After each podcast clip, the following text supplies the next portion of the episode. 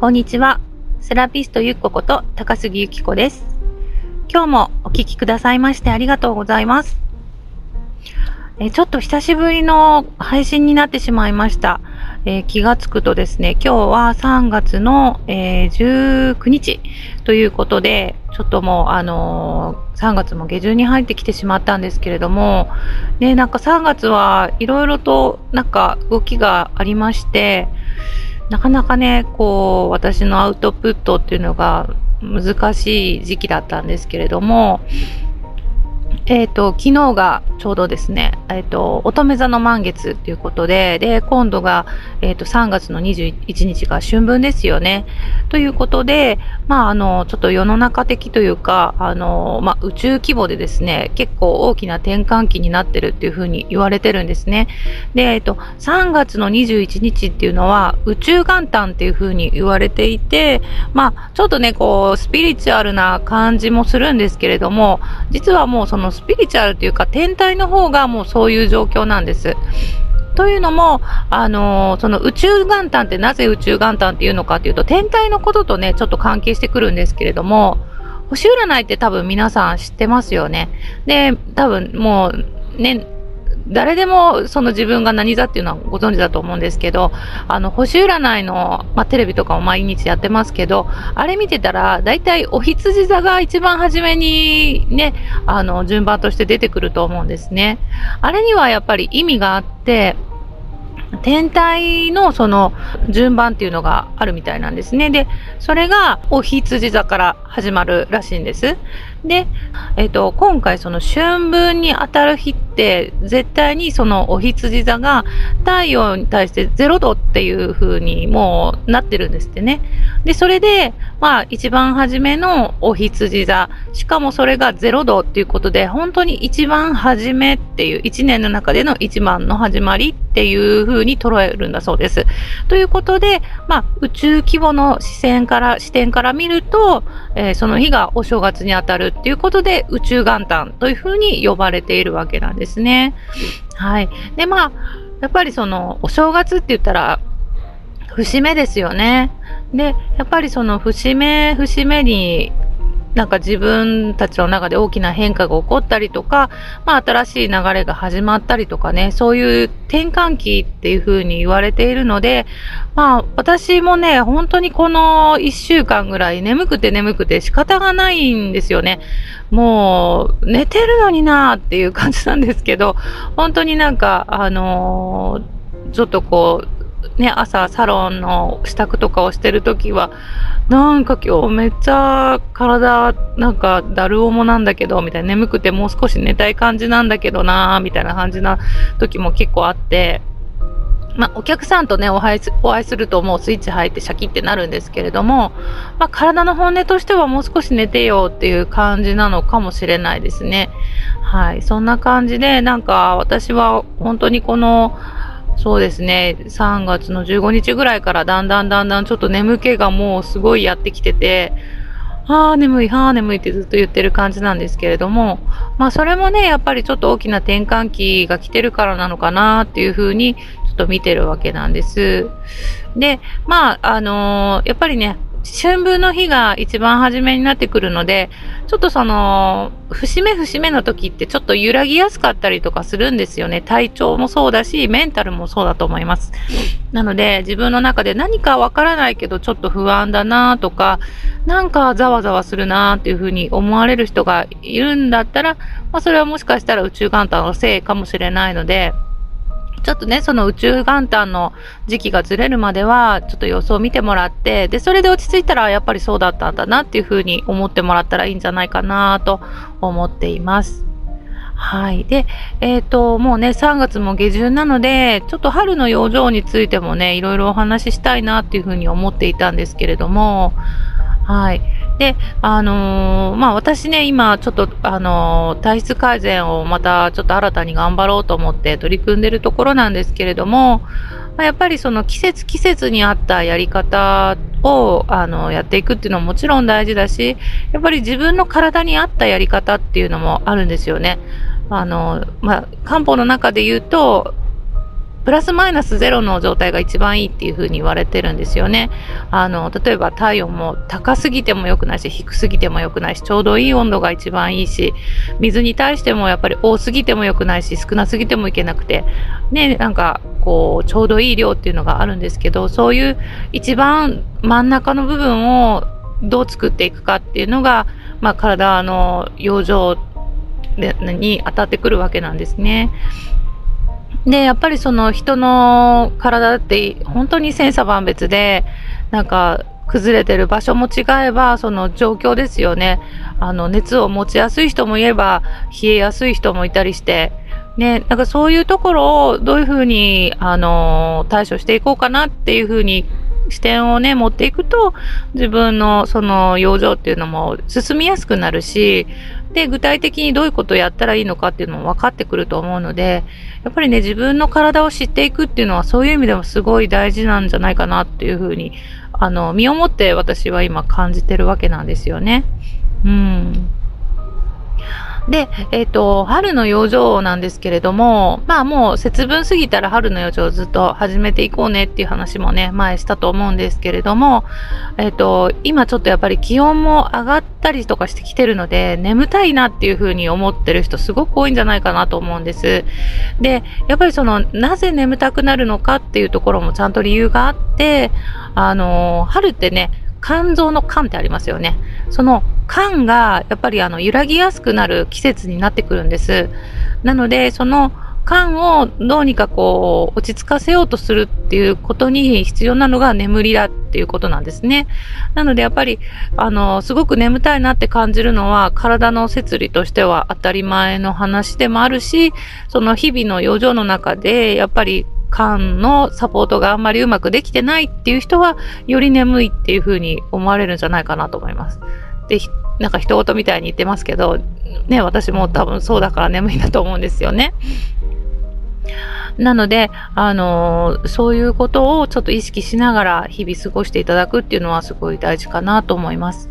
で、今日ちょっとね、その春の養生について、肝についてね、お話をしてみようかなと思っています。えっ、ー、と、肝って言っても、肝臓の臓器一つのことを表しているんではなくって、えっ、ー、と、漢方の世界では、あの、肝って言うと、その、まあ、臓器のこともあるんですけど、肝っていう働きについてのことも指してるわけなんです。だからその肝の働きをまずどういうことをしているのかっていうこともちょっと知っておいてほしいんですね。で、えっ、ー、と、まずそこから説明をすると、肝っていうあのカテゴリーの中に入っている働きっていうのは、一つは、あの、補欠って言って血を溜めていくっていうことが、まあ、一番の大きな仕事になってくるわけです。で、えっ、ー、と、その体の仕組みとしては、その血を溜めていき、その溜めた血を使って、まあ、皮膚だったり、骨だったり、ね、体液だったり、いろんなものを作っていくっていうことをしないといけないので、やっぱりそこができていないと、体の元っていうのができないわけですから、体の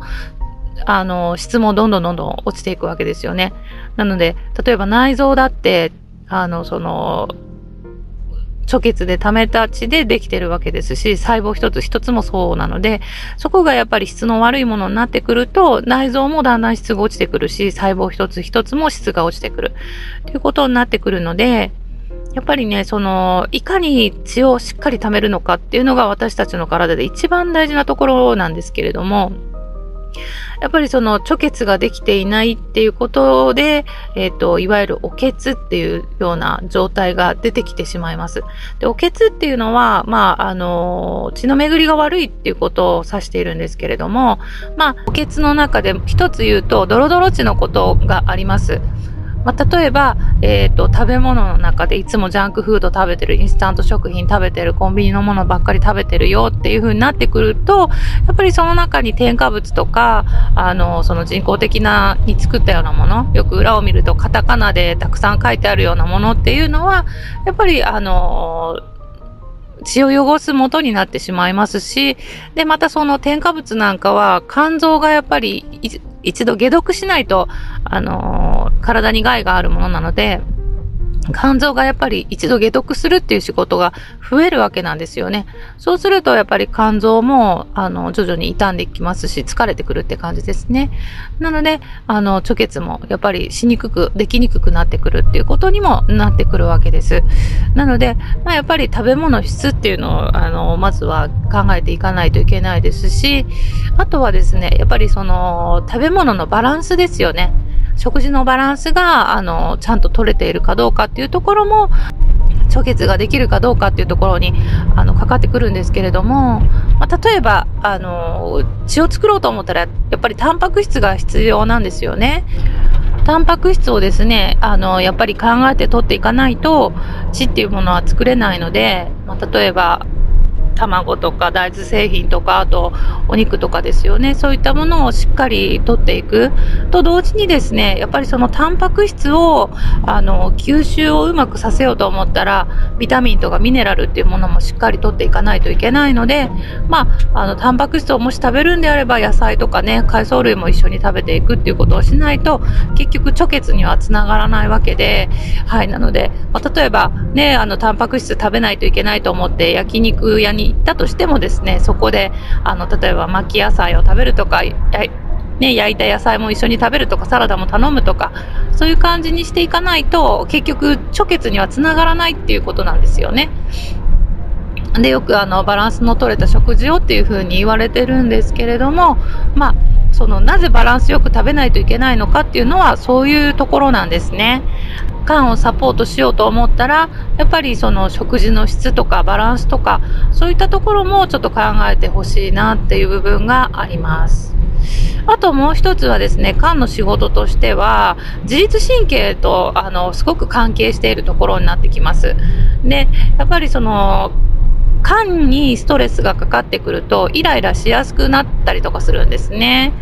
で、その間にあのストレスが溜まってるかどうかを確認することができるんですけど、それはあの目を見ればわかるっていうふうに言われています。目がすごく充血していたりとか、血走っていたり、あとはすごくなんか怒ったようなこの目つきになってたりとか、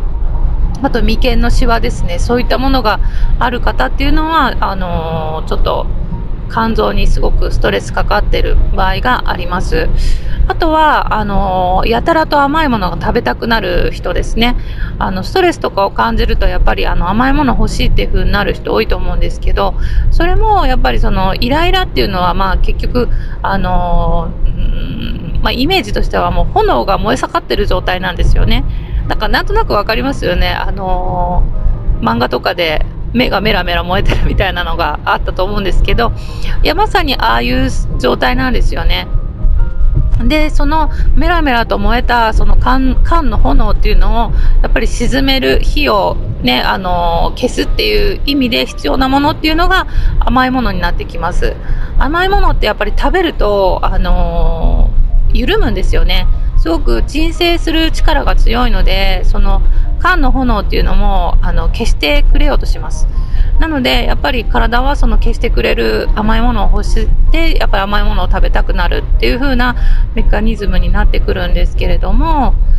ね、だから自分がやっぱりちょっとこう甘いものがやったら最近食べたいなと思ったらあもしかしたら肝臓にちょっと今ストレス溜まってるのかもしれないっていう風にあのちょっと思っていただいたらいいと思います。でもちろんそこで甘いものを食べるっていうのもすごくあのリラックスすることですしやっぱりなんかそういうね落ち着く時間を持つっていうのもすごく大切なことなのでいいんですけれどもそもそもなぜその今甘いものが欲しいのかなっていうところもちょっと考えたいですよね。その甘いものを欲しくしている原因は何なのかっていうところですよね。結局そこが解決しないと永遠に甘いものが欲しくなっててしまう。で、そこでまた食べていくと、また体に負担かかってきますよね。お砂糖とかもやっぱりあの代謝するのにすごくエネルギー使いますし、あとはやっぱりあの、甘いものを食べていると、あの、腸内環境とか胃の働きっていうのが落ちてくるんですよね。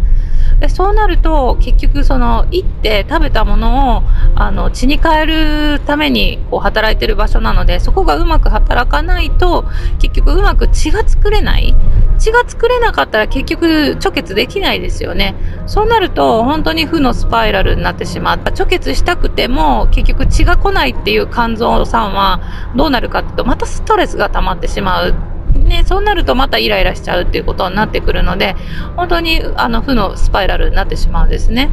うん、なので、やっぱりそのストレスの原因は何なんだろうっていうところを、やっぱりあの見つめていくっていうことも大事なのかなというふうにも思っています。うん。ですね。なので、あのーもし甘いものを食べたくなったらね、ちょっとその、なんで私は今甘いものが食べたいんだろうっていう思考もね、一つやってほしいかなと思います。で、その缶がイライラしているのを沈めるのはどうしたらいいかって言ったら、もう寝るか休むかなんですよ。ね。だから、あのー、もうリラックスして脱力する時間を取るとか、あとはヨガをしてみるとかね、そういったことをするのも大事ですし、あと体自体がやっぱり疲れていると、そこもやっぱりストレスになってしまうので、もうとにかく寝まくるですね。もう、それが一番いいと思います。もう私は本当にそれが肝臓のためには一番いいっていう風に思ってるので、春は特にね、本当に眠気も来るし、寝た方がいい季節なので、ね、春眠暁を覚えずとか言いますよね。ね、そういうなんか春の眠りっていうのは体にとってとっても大事なことなので、はい、なので眠い人はもうどんどん寝てください。もうお客様の中でね、やっぱりあの、ダイエットレッスンとかされてる人で、お昼寝ってなんかしてもいいんですか？っていう風に聞かれる方もいらっしゃるんですよ。なんか寝てしまうとやっぱ代謝が落ちそうで、なんかこう、寝ちゃいけないんじゃないかとか、なんか昼間活動してた方が痩せるんじゃないかとか、そういう風に思われる方もいらっしゃると思うんですけど、もうお昼寝全然してください。なぜかっていうと、まあ、あの、本当は夜寝るのが一番いいんですけど、その夜だけの眠りで足りないんだったら、昼間寝て、その昼間寝てる時にでも、やっぱりその内臓のリカバーですよね。内臓を修復する時間っていうのが起きるわけなので、なので、あの、眠たい時にお昼寝でもいいので、とにかく体を休めていただきたいなと思います。もうそこに罪悪感感じる必要はないです。体質改善しようと思ったら、やっぱり内臓が元気じゃないとできないので、もうそこのそもそもの内臓が弱っている状態で、どんなに頑張ってダイエットしたって、絶対痩せにくいんですよね。なので、必ず、あのー、やっぱり内臓が今どういう状態なんだろうっていうのを見つめながら、そしてダイエットをあの進めていただくっていうことがすごく大事かなというふうに思っています。はい。ということで、春はやっぱりしっかり寝るっていうことも大事ですね。で、あと、肝臓がどういう時に癒されるかっていうと、これもね、あのー、一つあるのが、酸っぱいものっていいっていうふうに言われてます。なので、お酢とかね、あと甘酸っぱいフルーツですよね。そういったものを、あの、食べていただくと、肝臓っていうのは癒されるんですよね。なので、まあ、もし甘いものが欲しいなと思った時には、例えば今だったらいちごだったりとかね、ちょっとこう甘酸っぱいような、そういったものを、あの、みかんもいいですね。そういったものとかを食べていただくとか、酢の物を献立の中に毎回入れてみるとか、ですね。あとは、あの、漢方の食材で、クコの実っていうのがありますよね。もう海外とかではゴジベリーっていう風な言い方をするんですけど、スーパーフードされています。で、そういったものをですね、あの、熱湯に、私10粒ぐらい入れるんですけれども、えっと、その、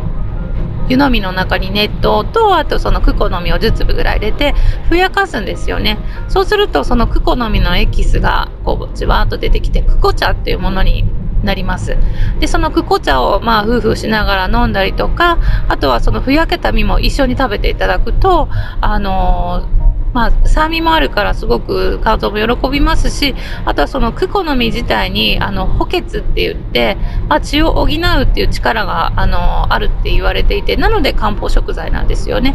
なので、そういったものを、あの、おやつ代わりに食べていただくとか、そんな風にしていただいてもいいんじゃないかなと思っています。あ、あとね、私がおすすめなのはモズクスですね。あれは、あの、ジンもね、サポートしてくれるんですね。あの、ジンっていうのはね、黒い食、えー、黒い食材。黒い食材を、あの食べるとちょっと元気になるっていう風に言われてるんですけどあとはネバネバ食材っていうのも言われてるんですけどもずくってちょっとネバっとしててあの黒いですよねでミネラルとかもすごいしっかり入ってるしそれがまたお酢にねこう使ってもずく酢としてなってるのであの缶にもいいしジンにもいいっていうので私にとってはすごくぴったりの食材ででなぜかそのもずく酢を食べると体調もすごくいいですよね。なんか便通も良くなるしなんか私はだから結構朝ごはんとか昼ごはんとかによく食べるようにしてるんですけれども、まあ、そういったものをねちょっと、まあ、あの1日1回食べてみるとかそんな風にされてもいいんじゃないかなと思います。ね、であのそういうちょっと今缶の季節なのでそういったことをねあのお伝えしてるんですけどもう一つですね缶はデトックスの仕事をしてくれてるんですね、まあ、さっきも言ったようにあの添加物とか、まあ、ちょっと甘いものとかあのたくさん食べてるとやっぱりそれをあの体の中にずっとあり続けさせるっていうのは体にとって良くないので、それをまあ分解しないといけないわけですよね。で、その分解をやってるのが肝臓になるわけなので、えっと、その分解をし続けてると、他の貯血とか、まあ、自律神経を整えるとか、そういったところの仕事っていうのが手薄になっちゃうわけですよね。なので、できるだけその解毒の機能っていうのを使わせないような食生活をしてほしいんです。で、ま、例えばその添加物もそうなんですけれども、お酒だったりとか、あとは、あの、ちょっと科学的なサプリメントとか、あとは、まあ、おえっ、ー、と、お薬とかもそうなんですよね。で、そういったものっていうのはもう化学物質になってくるので、まあ、そういったものを、あのやっぱり体の中に入れ続けるっていうのは肝臓にもすごく負担がかかってくることになりますのでね、ぜひ、あの肝臓を休めるっていう意味でも、まあ、あの、もし養生するんだったら、そういう食材から取っていただきたいかなというふうに思ってます。ハーブとかね、そういったものも、あと漢方の薬剤の食材もそうなんですけれども、あの、普通の、まあ、お野菜とかよりも栄養価すごく高いものが多いので、まあ、そういったところでね、あの、例えばハーブティー飲んでてもビタミンとかミネラル取れたりとかするので、そういったところで自然な形で取っていただきたいかなとは思います。うん、なのでね、あの、その漢肝臓にこうあんまり負担をかけないような食生活ぜひあのしていただきたいなというふうに思っています。で、えっ、ー、と、最近ですね、私がいつも毎月通っているその漢方の講座で先生があの言っていたのは、なんかすごく先生のところにあの、まあ、漢方相談という形でね、あの、相談に来られる方多いんですけど、あ私も今その先生についてあの漢方、漢方相談していただいて、まあ日々その漢方処方してもらったりとかどういうところに補欠が溜まってるからこの辺をちゃんと流した方がいいとかねそういったアドバイスをいただいてるんですけれども、まあ、あの今一番多いのがねあの、まあ、先生のところは女性のお客様がすごく多いんですけれどもあの乳がんの予備軍っていうのがものすごく多いらしいんですね。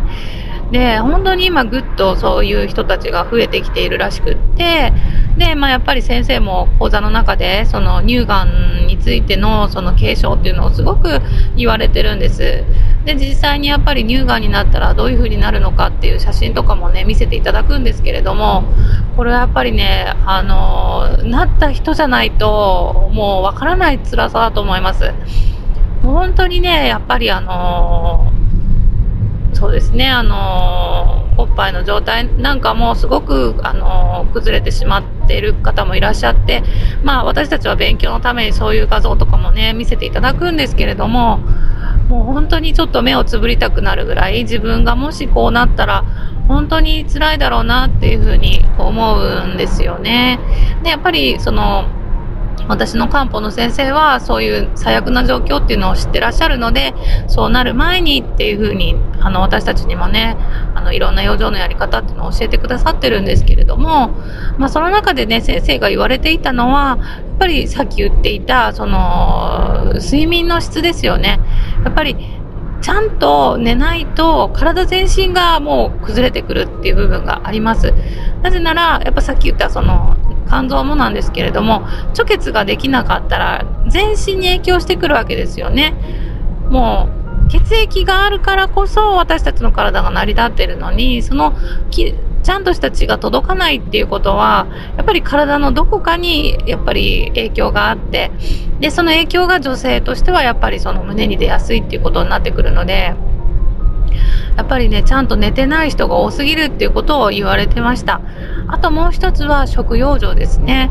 あのーまあ、例えばがん細胞なんかは糖質っていうのをすごく好むので、やっぱりがんになった時には、やっぱ糖質はやっぱり、あの、ちょっと控えなければいけないっていうふうには言われてるんですけれども、そこをどうしてもやめられない人っていうのはどんどんどんどんね、あの悪くなっていったりとかで、まあ、糖質ってなるとやっぱり甘いものだったりとかもするんですけれども、まあ、そういった部分もねやっぱりその、まあ、病気になるとストレスとかいろいろやっぱりあると思うのでどうしてもそういう甘いものに走ってしまうとか気持ちはあると思うんですけれどもまああのー、そういうところに向き合えないからどんどん状況が悪くなってる人が多いんだよっていう話はされてましたね。で、やっぱりね、あの、ご自身、今聞いてくださってる方もですね、もちろんその、定期検診ですよね。まあ、あの、マンモグラフィーとかで、その、状態を見ていくっていうのももちろん大事なんですけど、やっぱり自分の手で、ね、毎と、毎月、あの、触診をしていくっていうことも大事だと思います。そして、あと、あの、乳首の状態とかもね、何か変な色が、なんかここだけちょっと色がおかしいとか分泌物が出てきているとか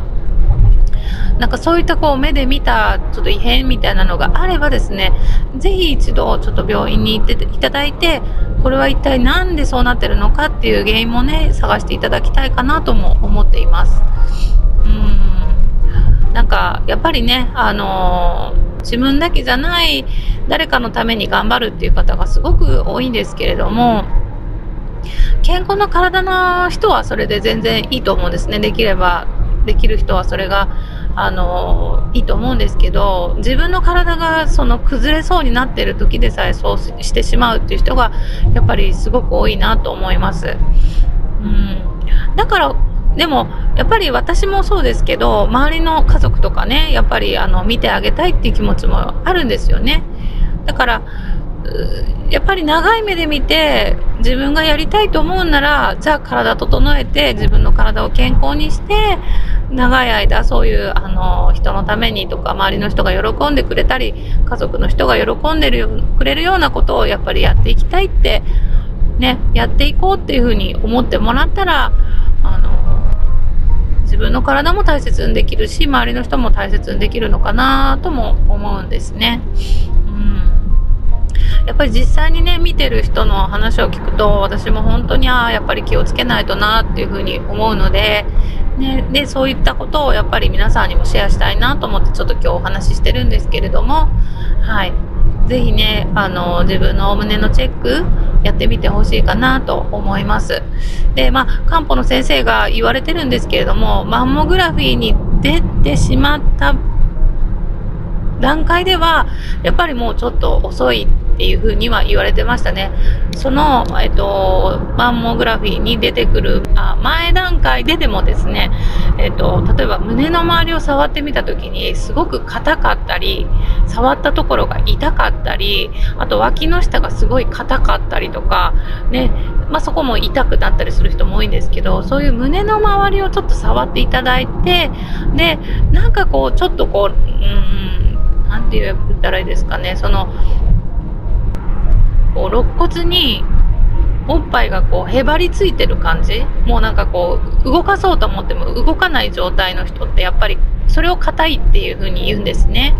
なので、まあ、ちゃんとそのこう自分でこう掴んだ時に動きがあるのかどうかでこう動かそうとした時に痛みはないかどうかっていうところをご自身でチェックしていただいてで、まあ、もしそこでねちょっとやっぱりおかなんかちょっと動き悪いなというふうに思ったんだったら少しそこをねあのちょっとオイルでマッサージするとか、まあ、そういったバストのケアとかもしていただきたいかなと思います。今ねその乳がんになるその発症率っていうのがやっぱり昔に比べてすごく高まっている時代なのでね是非自分でちょっとチェックをしていただいて防げるところは絶対防げることなのでそういった部分もね、あの、一緒にやっていけたらなというふうに思っています。私もやっぱり施術の中でこの胸は硬いなと思う方にはお伝えをしたりとか脇の下のケアのやり方とかもねお伝えしたりとかしてるんですけれどもやっぱそんな風にしていればコツコツやればそのがんの発生とかその本当最悪の状態になる前にあのそれを止めることはもう可能だと思うのでぜひねそういう風にあの自分の体と向き合うっていうことをやっていただきたいかなというふうに思っています。はい。じゃあ今日はちょっとなんか体のことについていろいろね、あのお話しさせていただいたんですけれども、まあちょっとね、やっぱりこの3月の21日の春分転換期っていうことで、まあ心も転換期に当たるでしょうし、まあ、体もね、それの転換期についていけるように、まあ、あの、できるだけ揺らがない体づくりっていうのをやっぱりしていきたいなというふうに思うので、ぜひね、あの、ちょっと転換期だし、ちょっと体のお手入れ行ってみようかなっていうふうに思ってもらえたら嬉しいです。はい。じゃあ、えっ、ー、と、今日はこの辺で失礼しようと思うんですけれども、まだちょっと3月は1回しか配信できてないので、あとちょっとお日にち残り少ないですけど、あともう1回ぐらいは更新できたらいいかなというふうに思ってますのでね、またよろしかったら聞いてください。はい。じゃあ今日もお聴きくださいましてありがとうございました。はい。では失礼します。